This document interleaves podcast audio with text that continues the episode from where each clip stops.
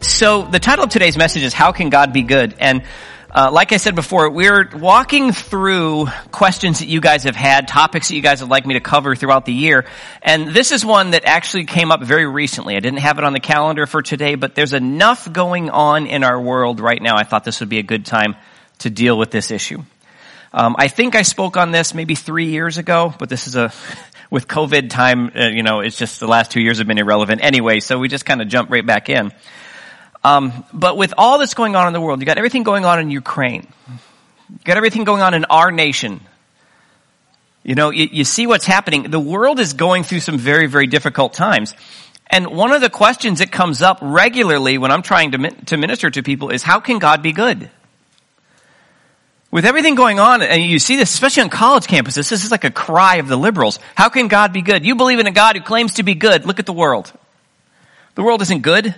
How can God be good? And as Christians, we should have answers to these questions. We should be able to, to deal with these issues because there are answers. You know, if you think about as believers, we should be striving to live according to God's word. Can we all agree on that? Yeah. Now, here's another question. Where are you in that process? In that process for yourself, in your own development and understanding of God's word, and then applying that understanding to your life, where do you feel you are in that process? Are you in a good place? You know, I'm making, I'm making good forward motion. I'm learning. I'm growing. Or is it like, ah, my kid knows more. They have more of the Bible memorized. Thanks, Christy. Nice job.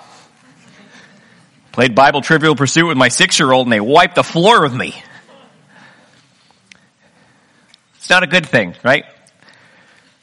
Very few people that I know are where they believe they should be. Uh, and that's okay. As long as you're aware of where you are, you can, you can course correct. But if you're just completely unaware of where you are, you're, you're like, you're like dad driving the family on a vacation without a map. You know, your wife's got the map. She knows where, where what's going. She also knows you're completely lost. And she also knows she's not going to say anything because you won't listen anyway.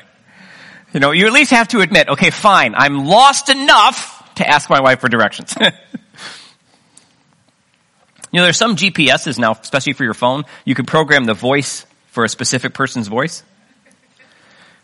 Ladies, I find this to be an opportunity that you should probably take advantage of. I believe I said turn around. Um,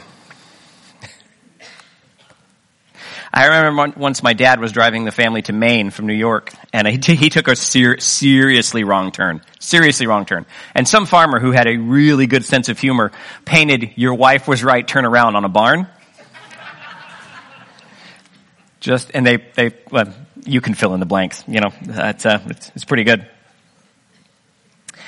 So scripture reminds us over and over again that we are supposed to be instruments that God chose to bring his message of redemption and salvation to the world. We are those instruments. And whether you like it or not, just being a believer makes you a minister. Uh, and this, this can be difficult for a lot of people to understand. I am a minister by vocation. You are a minister by calling. Whether you like it or not, you represent the character and nature of God to the world. A lot of people in your life, you are the only Jesus they're going to see. Now, which Jesus are they going to see? You know? Well, I don't know. I met Jesus once. Curse is like a sailor. you know? I, I didn't know Jesus could put, put away that many beers. Man, that was amazing. What Jesus are you going to show them? A Jesus of patience and kindness? Um, or a Jesus that looks just like the world around him. It's important that we understand this. But at the same time, we need to understand that the world around us is not too eager to accept this message that we're supposed to bring, this message of love and, and, uh, uh, and salvation, forgiveness of sin. The world's not too interested in embracing that. And this is probably because as often as we can honestly say God loves you just the way you are, which is true, we also know that God's not willing to leave you the way that you are. God loves you the way you are, but you are not acceptable to God the way you are. This is a difficult concept for some people to get. What do you mean God loves me but doesn't accept me? Yeah. God loves you, but he doesn't accept you. His goal is to change you into what you were actually supposed to be. What our original created intent was. See, because not only is God loving, God is also righteous. And we need to understand that. It's the righteousness of God that condemns us. God has standards. He has standards for good. He has standards for bad. He tells us what's right and he tells us what's wrong. And when you tell people this, that God has stand, think about this, God, the all-powerful God, the ruler of the universe, has standards for good and bad, right and wrong, but at the same time, He will let people do amazingly evil things, and He won't lift a finger to stop them. This messes with people. How can God be good? How can God judge me according to a set of standards that He Himself won't enforce on earth? Anyone ever heard that? I hear it pretty regularly. Think about this. Here's this little snapshot of the 20th century. Remember, we're in the 21st. In the 20th century, 130 to 142 million wartime casualties happened just in that century. That is more than every other recorded world uh, uh, war combined in history. Just in the 20th century, there were more deaths there than at any other time in history combined. There are 650,000 abortions every year in the United States. Since Roe versus Wade, there have been over 60 million abortions in the U.S. Globally, since 1980, 1 billion, 647 million, 38,100 as of Friday morning. I checked the abortion, ca- there's an abortion clock that you can actually see online. It'll tell you the number of abortions around the world. Globally, 25% of all pregnancies end in abortion globally. In 2018, 9.6 million people d- died from some form of cancer around the world. 795 million people in the world live in, in what is considered starvation situations. Malnutrition is the cause of 45% of deaths in children under 5 years old, which equals 3.1 million children a year. And today, 44% of marriages end in divorce. That is a 251% increase from the 60s, and that is just in our country.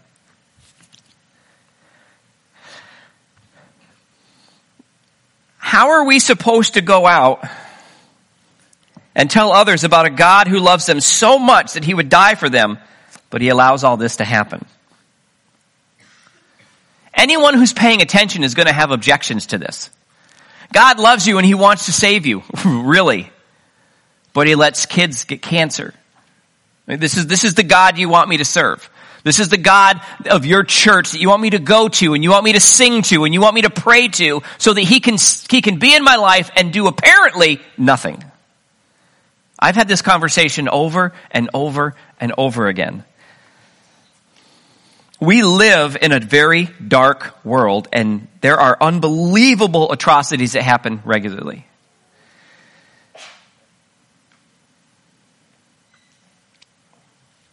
And although these types of questions are frustrating, as representatives of the King of Kings, do we have answers? Do we have answers? And the question that I'm going to answer today is the one that keeps coming back up. And it's how could I believe in a God that would allow such, so much pain and suffering in the world? How could I believe in that kind of God?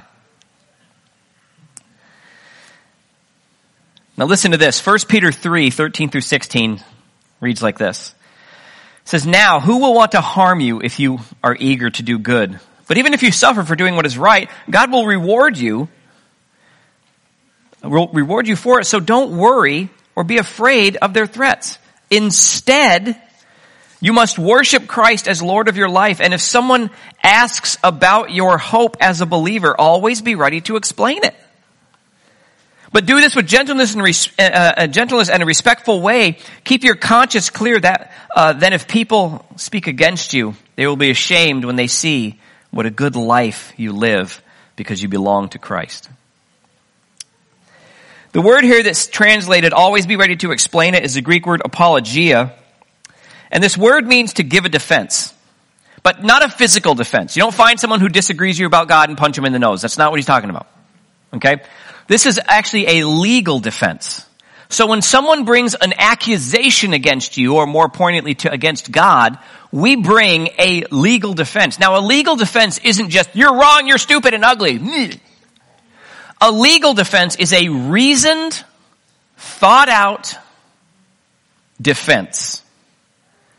It's there to refute unjust accusations. You know, if you go, if you're in court and people brought up accusations against you, do you want someone to bring a good defense or a bad defense? You want a good defense because you want these unjust accusations taken care of. Now, as Christians, we should be bringing a defense against the unjust, untrue allegations towards God. Here are some ones that we see pretty regularly. How can God be good and allow kids to get cancer? How about this one? How could the Bible be God's word when it was written by men? These are honest questions. These aren't people being mean. They're not being combative. These are honest questions that deserve honest answers. But unfortunately, we find a lot of people in our lives that fall back on old Christian platitudes. You guys want to help me out? What's the one that I can't stand the most? Just trust in Jesus. Okay, that's like being in the middle of a battle and yelling, quick, get to the bomb shelter, and they don't know where it is. Now, the expression is true. Yes, get into the bomb shelter, but you know what would be more helpful? Follow me to the bomb shelter. Sometimes you yell that hoping they know and you can follow them. Trusting in Jesus is a good thing and it's a right thing, but it's extremely unhelpful for someone in the middle of a tragedy. Yeah, exactly. what?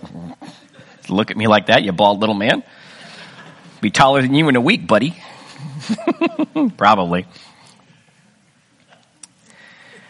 Here's another one that I absolutely love to hate. You should go talk to my pastor. When you're, you know, older than say 16 and you've been a Christian for a long time and you tell someone who's going through difficult times in their life, you should go talk to my pastor. What you're saying is, I have no understanding of my own faith. I have no answers for you, but I should have. But there are other people who are more committed to this than I am, and you should probably go talk to them. That's actually what you're saying. I call this vampire Christianity.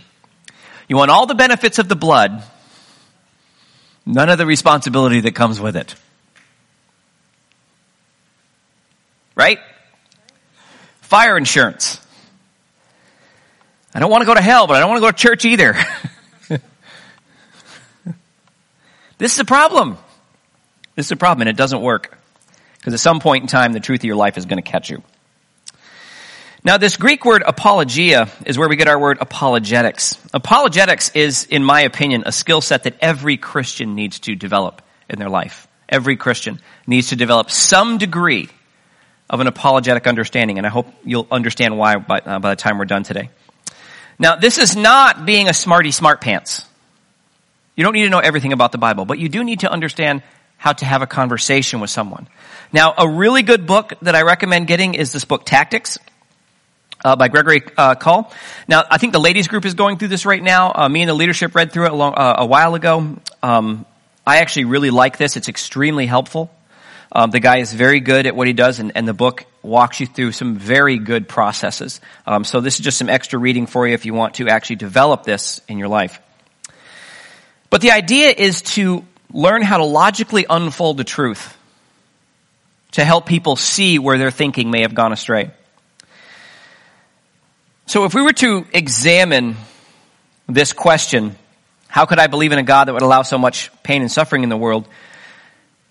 There's a process that we want to walk through. So if I was just going to answer this question, the answer is actually really simple. How could I believe in a God that allow, that would allow so much pain and suffering in the world? Well, because God didn't do any of it. There. Was that helpful? Or how about this one? Don't blame God for the sins of men.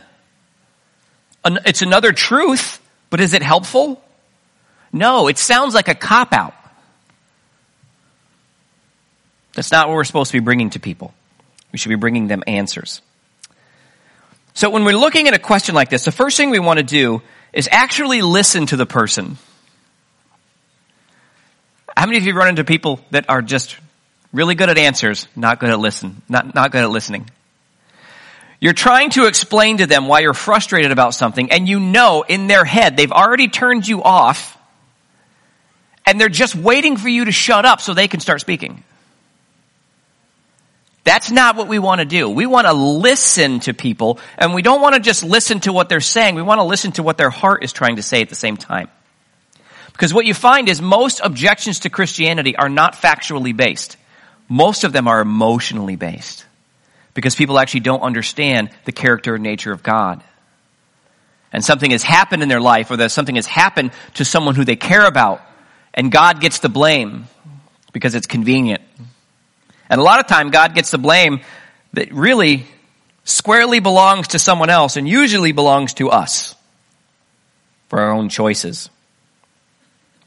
So we want to listen and we want to learn before we begin to try to give them an answer. We want to try to learn to ask questions to help them explain more about where they're coming from. Just someone saying God is evil. Look at the world. I would just say, uh, can you help me understand this more? Because I, am not sure. I don't see the same God that you're seeing. So can you help me understand what you're uh, what you're really what you're really talking about here. Can you explain this a little deeper for me? You ask them questions. Because a lot of times you can actually help them find the flaw in their own thinking. And it's a lot more powerful to lead someone to an answer than it is to feed someone an answer. If you ever tried to help someone understand how to fix something, it's a lot easy, it's a lot more beneficial to step back and lead them through the repair than it is to just step in and do it. Even though at the moment it's easier for the person who knows to just step in and do it, that is an, that is not a beneficial thing to do. Any, any leader would know that. You want to grow that person's understanding and the best way is to help them discover how to fix something. Our life is no different. Our faith is no different. So we listen one of the things we want to ask ourselves while we're listening is, what is it that they're actually claiming or asking? What are the nuts and bolts that are underneath this issue? Now the claim in this particular question is because, because they see evil, because they personally see something that they have decided is evil, God can't be good. You see, because if God was good, God is all powerful. He's supposed to be all powerful and he's supposed to love me. If he loves me and he controls the universe, why does he allow so many bad things to happen? Why does he allow these things? Why on earth didn't a big rock fall on Putin and then none of this stuff would happen? Wouldn't that be easy? Well, what if you were going to do something dumb and God let a big rock fall on you? Is it the same there? How about this? If God is, if this is God's way of loving us, then who needs Him? If this is God's way of loving us, then why do I need God? Now, one of our natural tendencies when we're faced with questions like this, difficult questions, is to just try to immediately give them the answer. And that's actually the wrong way to go about it. Direct, and, direct answers to emotional questions very rarely yield results. Because you haven't actually walked them through any kind of healing in the process. You've just given them a quick answer to something that doesn't have a quick answer to it. So what I try to teach is this process called the don't answer answer strategy. And I did not make this up. Um, and it actually comes from our Bible comes from Proverbs 26, 4 and 5, and it reads like this, says, don't answer the foolish arguments of fools, because that's what fools do, they have foolish arguments, or you will become as foolish as they are. Next verse, be sure to answer the foolish arguments of fools, or they will become wise in their own estimation. Really?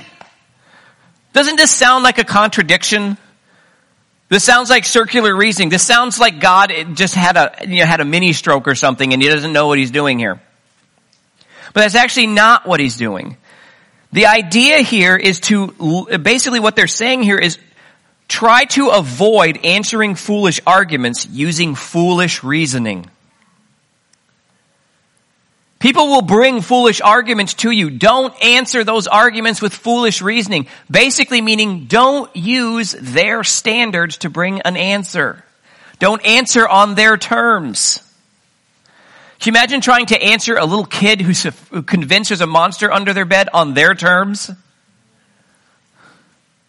You're right. You're probably going to die tonight. Put your head down by the bed. Ooh, sounds hungry. I would throw a sandwich under there or something. Better yet, go tell your mom to get some of those cookies that I like, and I'm gonna leave the room. You come in and feed it. Meanwhile, you get to the other side of the bed and you're just laying there. You can't do that. When you know somebody has wrong thinking, you cannot answer based on their thinking. You have to change the process. So the first thing that we do is we don't answer the fool.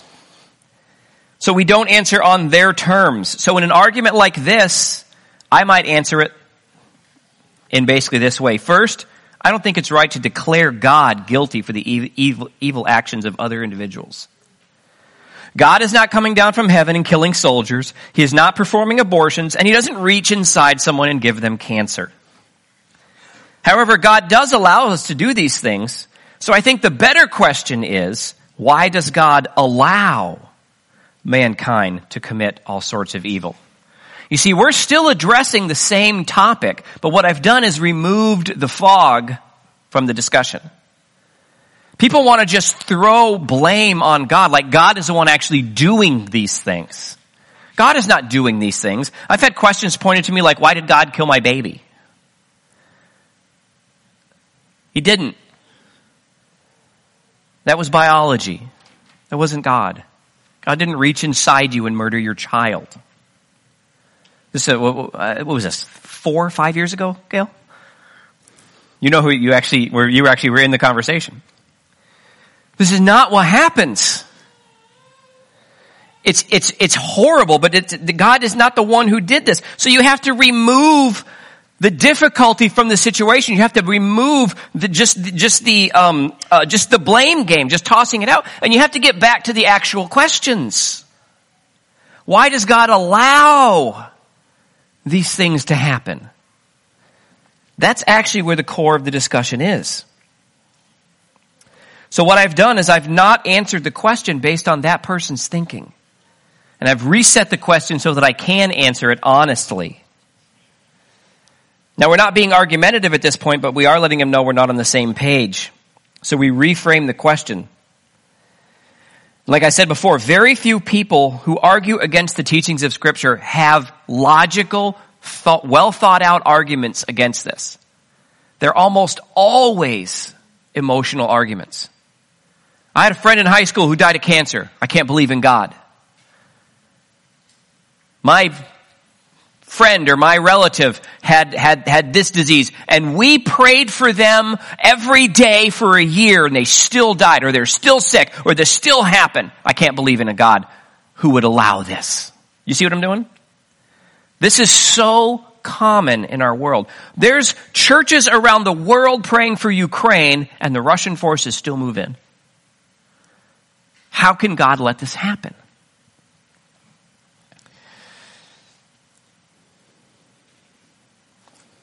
The goal in this discussion is not to try to make that person feel dumb. And it's actually not to win the argument. When you're having a conversation with someone on topics like this, your goal is not to win the day. Your goal is to open their mind to a different level of thinking. Usually that does win the day, but if you go into this thinking, I'm gonna get them. I'm gonna clear. I am totally gonna destroy this. You've already lost. You gotta go in caring about that person and trusting that God will finish the process if he so desires.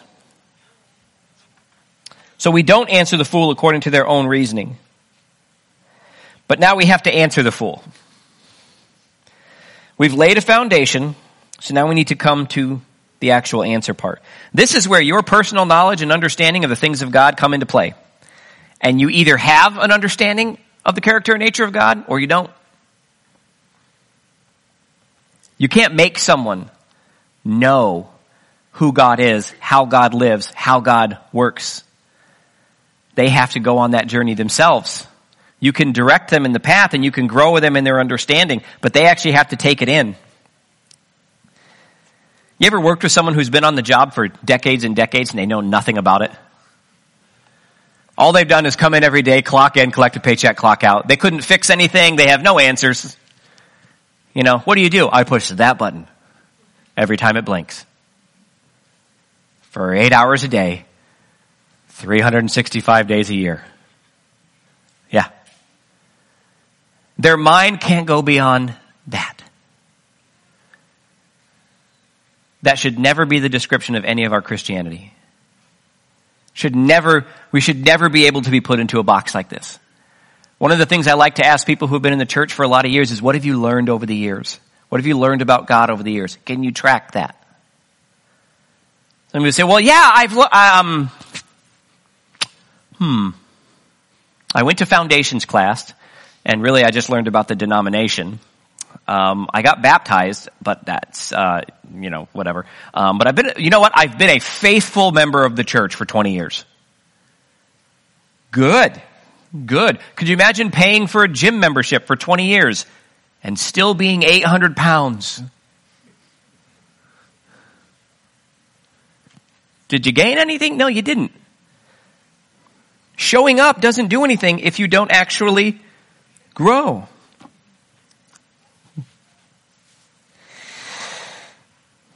So, don't be discouraged if you don't have a high level of understanding yet. Just don't be satisfied with where you are. If you know you need to grow, find the classes, commit to the process, and grow in your understanding. You become not only more valuable to yourself, you become more valuable to God. So when we begin this process of answering the fool, when we talk about what God should and should not allow to happen, we're not actually talking about what God should or should not allow to happen. What we're really talking about is what God should and should not control. You see, as a parent, you know you can allow things to happen in your house with your kids. But it really comes down to what, um, what number of their actions are you willing to control and what part of their actions are you not willing to control? What amount of freedom are you going to give those children as they live under your house? Under your house. Your kids should not live under your house. They can live under your roof, but you should not make them live under your house. That's, that's bad. Just needed to clear that up in my own mind there. How much of their lives do you want to control? Now, through the course of their life, as adults, as parents themselves, how much of their lives do you want them to, do you want to control? The answer should be none. It should be none. Because if you control the action, you are also responsible for the outcome, aren't you? If someone does something, if you force someone into a process against their will, whether, whether it's subversive or not, it doesn't matter. If they're just executing your will, you are responsible for the outcome, not them. Our faith is no different. When we talk about what we want God to allow and what we want God to not allow, what we're saying is, God, you should control all of this, but none of this. I want all of my freedom here, but I want you to take care of all this. Do you understand that that doesn't work? Because God is not going to take up the responsibility for sin in your life. He doesn't walk for you, He walks with you. You think about the great men and women of God, the scripture says they walked with God. They walked with God. God didn't control their lives. He led them. What does Jesus say to his followers? Follow me. He didn't say, watch this watch as I wave it back and forth. You're getting very theological. It's not what he's going to do. He is not going to force you to do anything. This is hard for some people to get because your life is exactly where you brought it. The issues in your life are the ones you created mostly. If your life is where you want, if you think you, you, if your life is successful, that's great. That means you've done what needed to be done to get there. And if it's not, guess, guess whose fault that is? God did not make you poor. And God did not make you rich. He's simply walking with you in the process. God did not make you sick. He didn't keep you well. He's walking you through the process. If I get up on the church and I jump off and I yell, I'm flying like the angels. For about a tenth of a second, I'm going to be airborne. And then at some point in time, I'm going to hit what used to be snow and is now ice. Do you think God is just going to be like, oh, let him float down like a feather? No, I love Twinkies. I don't fall like a feather in anything. I'm sure I could sink in the Dead Sea. Some of you will get that joke.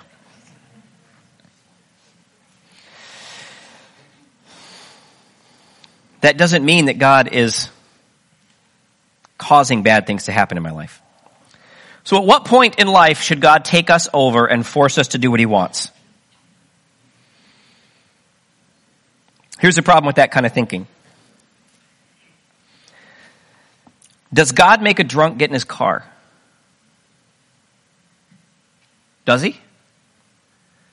Because if God wants it to happen, it's going to happen, right? That's a lie Christians love to tell themselves. If God wants it to happen, it's going to happen. How about this? Does God make the abortion doctor go to work? See, because if that re- if that thinking is right, then that has to, an answer has to be yes. But we all know it's not. How about this one? Does God make you say kind things to your spouse? Come through the door, cannot believe in us, and uh, you're the most beautiful thing I've ever seen. No, you look incredibly thin in that. None of my clothes make me look fat.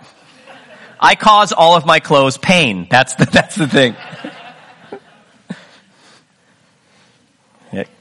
Quite a few shirts that used to be my friend. Now we don't speak.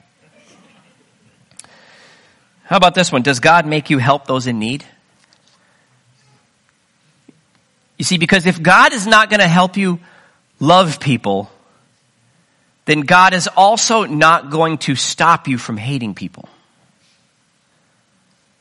Do you understand what I'm saying? When we think about a God of love, the question is, what does it mean to love and to be loved? What does it mean to love and to be loved? Can love be forced? Can you force someone to love you? No. Can it be controlled? No, we, we know that. You can make someone comply with what you think is love. Controlling men do this. Uh, controlling women do this too, by the way. If you love me, I'll have this kind of house. If you love me, we'll have this many vacations. If you love me, you'll let me dress this way. You, you, you see how this, this manipulation thing works? That's not love. That's compliance. I've talked about this before. We have two golden retrievers at home, Archie and Satchel. Archie loves unconditionally.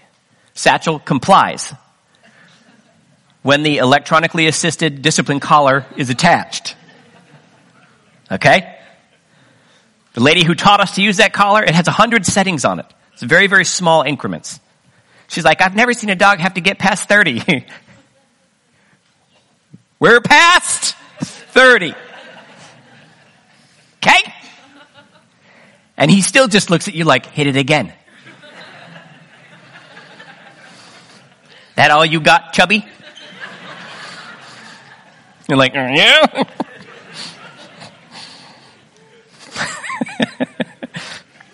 no, they do not make child versions of that particular device.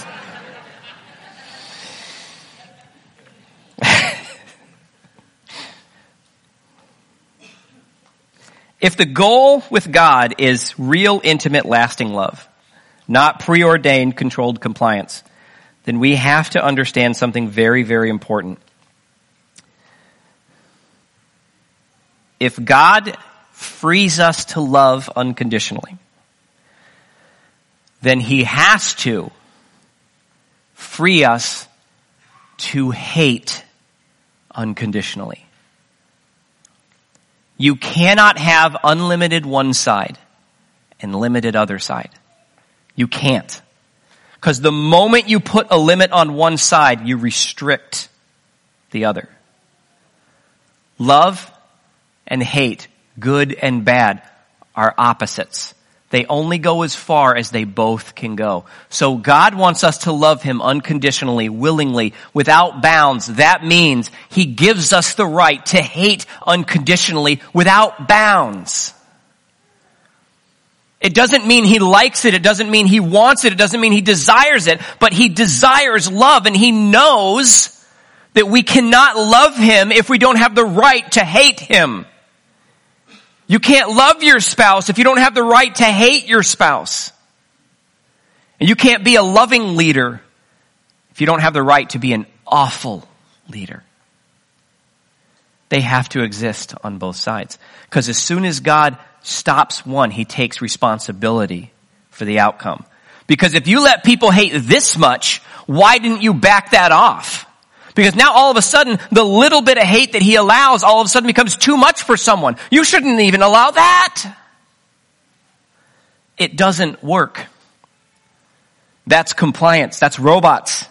God does not want us in eternity with Him forced to give some sort of heartless love and devotion to Him that really doesn't mean anything. This is why Christianity is so hard. It is hard because you see such horribleness going on in the world around you and you know there's something better. But we have to bring that in a way that reaches people here. It's the changed life and the changed heart of a believer that makes all the difference. The reason why God allows these things to happen is because He is good.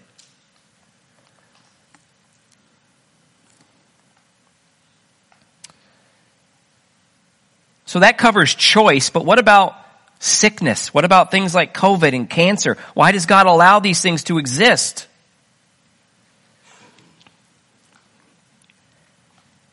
God did not make cancer. God did not make COVID. That was made in a lab in China. Facebook feed just dropped off. God did not create sickness. God did not create old age. God did not create illness. He didn't create cancer. He didn't create, create dementia. He didn't create heart conditions. You know what created all of those things? Sin. We live in a broken world. We live in a fallen world. We live in a place where genetic flaws are handed down from generation to generation to generation. That is not God's fault. God didn't create those things. When uh, I, I, I, I, can't remember who the person was. I've had uh, several of these conversations in the last couple of weeks um, where someone says, "I don't know what God is doing, what trying to teach me in this, allowing this to happen." Yes, I do. I know exactly who that was. And my response was pretty quick. God didn't cause this. God didn't make this happen. Scripture says that God works all things for his good, not that God causes horrible things so that then he can look good on the other side. Hey, why do you got all those band-aids? That's why. I'm here to stitch you up. You just beat me up. Yep, but now I'm your hero. God is not doing that. God walks with us in this broken world, in this broken life, in these broken bodies. See, I know for a fact that cancer cells feed off of sugar. I know that because medical science has proven that. If you have cancer and you're eating sugar, you're, you're adding fuel to the fire, folks. You have to starve that thing. But you know what? I've got history of different, different cancers in my family. Um, I eat a lot of questionable things. You might not be able to tell because I'm wearing a dark sweater against a dark background because I'm not stupid. I've seen myself in bright clothes. Hey, happening. I remember once I wore khaki pants and a white shirt. I looked like a demented ice cream cone. I will never do that again. But you know what?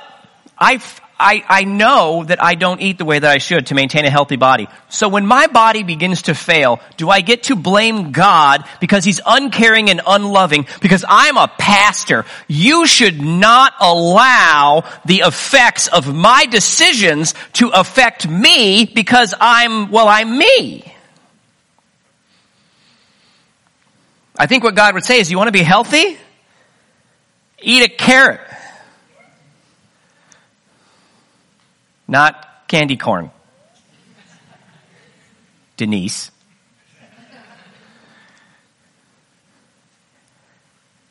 So I'm driving down the road and I'm doing 95 miles an hour through Copenhagen. Okay, I've never done this, but just so you understand. And all of a sudden I see Christmas lights behind me. And I pull over. Is God unfair that I get a ticket and my insurance rates go up? No. That is the result of my actions. I've cut myself on saws. I've cut myself with razor blades. I remember getting my hand stuck in a mixer once. I mean, it was just, it was just, I worked in kitchens. It's just stupid. Guess, guess whose fault that was? Mine. But God allowed it to happen, right?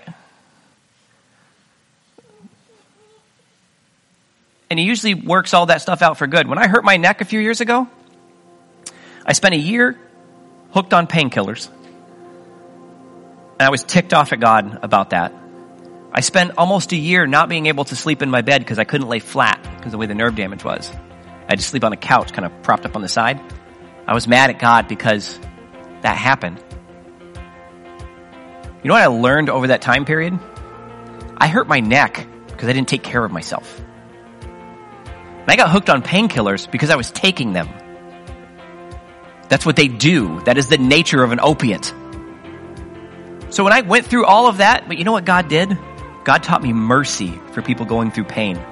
People who deal with long-term persistent pain, I didn't understand that. And people who deal with addiction, I didn't understand that. I thought I did. Now I do. Because I know what I would have done had my pain medication been cut off. I know where I would have been. It wouldn't have been a good place. See, God didn't cause any of it, but He walked through it with me. God does not make the pain, but He will use the pain for His good. You know why God allows that to happen? Because He's good. He's a good God and He loves you. He wants to walk this thing out through you, but He can't with, you, but He can't walk it for you.